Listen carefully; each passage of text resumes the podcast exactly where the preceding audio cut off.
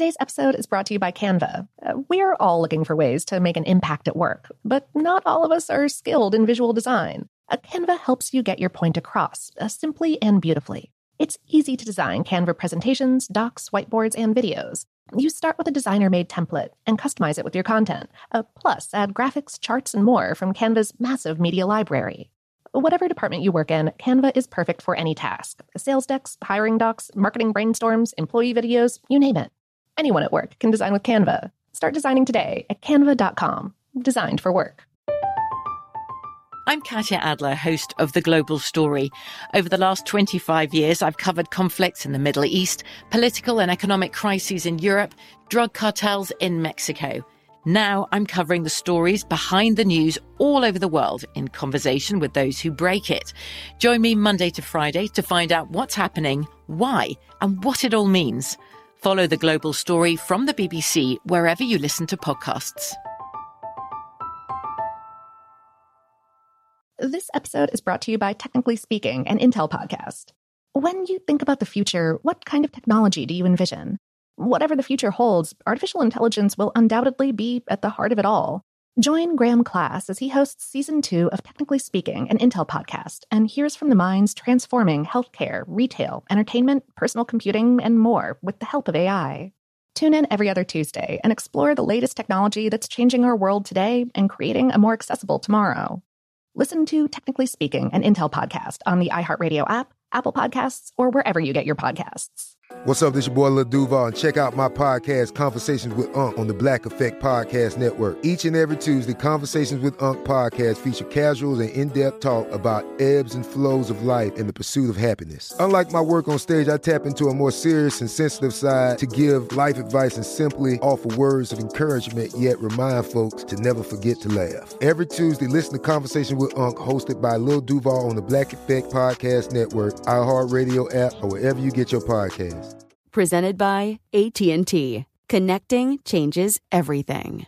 The 2024 presidential campaign features two candidates who are very well known to Americans. And yet, there's complexity at every turn.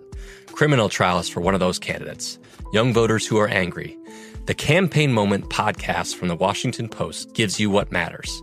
I'm Aaron Blake, and I'm covering my 10th election cycle. My colleagues and I have insights that you won't find anywhere else.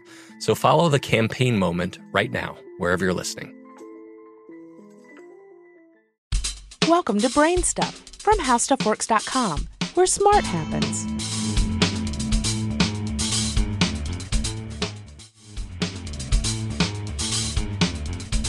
Hi, I'm Marshall Brain with today's question How do people pull large objects with their teeth? You've probably seen the headline Man pulls 50,000 pound bus with teeth it sounds pretty impressive, but let's see how hard it really is to move the bus. Assuming the bus is on level ground, the main force that has to be overcome to move the bus is the rolling resistance of the tires. This force depends on two things the weight of the bus and the coefficient of rolling resistance of the tires. We know the weight, but where does the rolling resistance come from? The tires on any vehicle deform or squish as they move, and it takes force to make them deform. The less they deform, the less force it takes. For instance, a train wheel has less than one tenth the resistance of a car tire because a steel wheel doesn't deform nearly as much as it rolls. A big bus has tires with a coefficient of rolling resistance of 0.006 to 0.01. Making sure that the pressure in the tires is correct or even a little bit high can minimize the resistance. So we'll say that for this stunt, the coefficient is 0.006. This means that the force required to pull the bus is 0.006 multiplied by the weight of the bus, or 0.006 times 50,000 pounds, and that's only 300 pounds.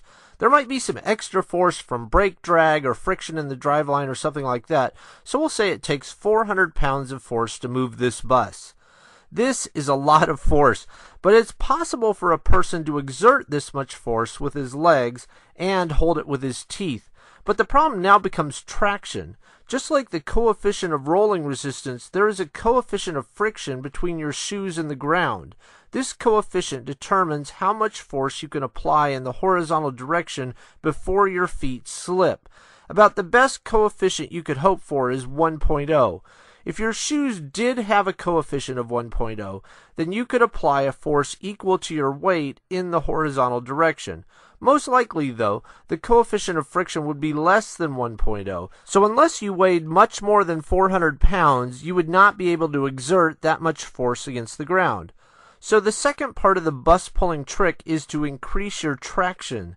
Sometimes the pullers do this by anchoring a ladder to the road and using the steps of the ladder to push against. If a man is pulling a train, then he could push against the railroad ties.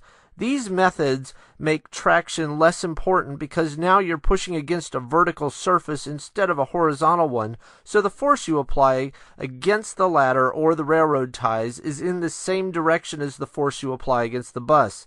This makes pulling the bus more like lifting a 400 pound weight with your legs. Your teeth have to be able to hold the rope with 400 pounds of force, but they don't do the lifting.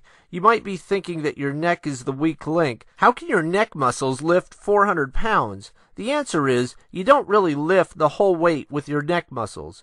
Since you have to lean back a lot to push against the ladder for traction, most of that 400 pounds of force is transmitted down your spine.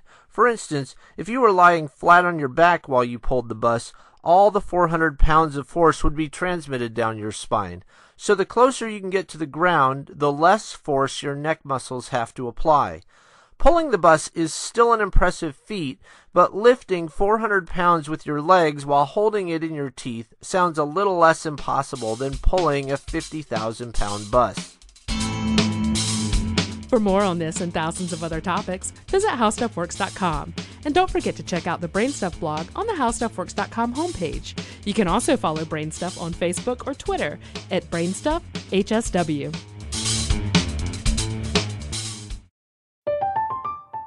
I'm Katya Adler, host of The Global Story. Over the last 25 years, I've covered conflicts in the Middle East, political and economic crises in Europe, drug cartels in Mexico. Now I'm covering the stories behind the news all over the world in conversation with those who break it. Join me Monday to Friday to find out what's happening, why, and what it all means. Follow the global story from the BBC wherever you listen to podcasts.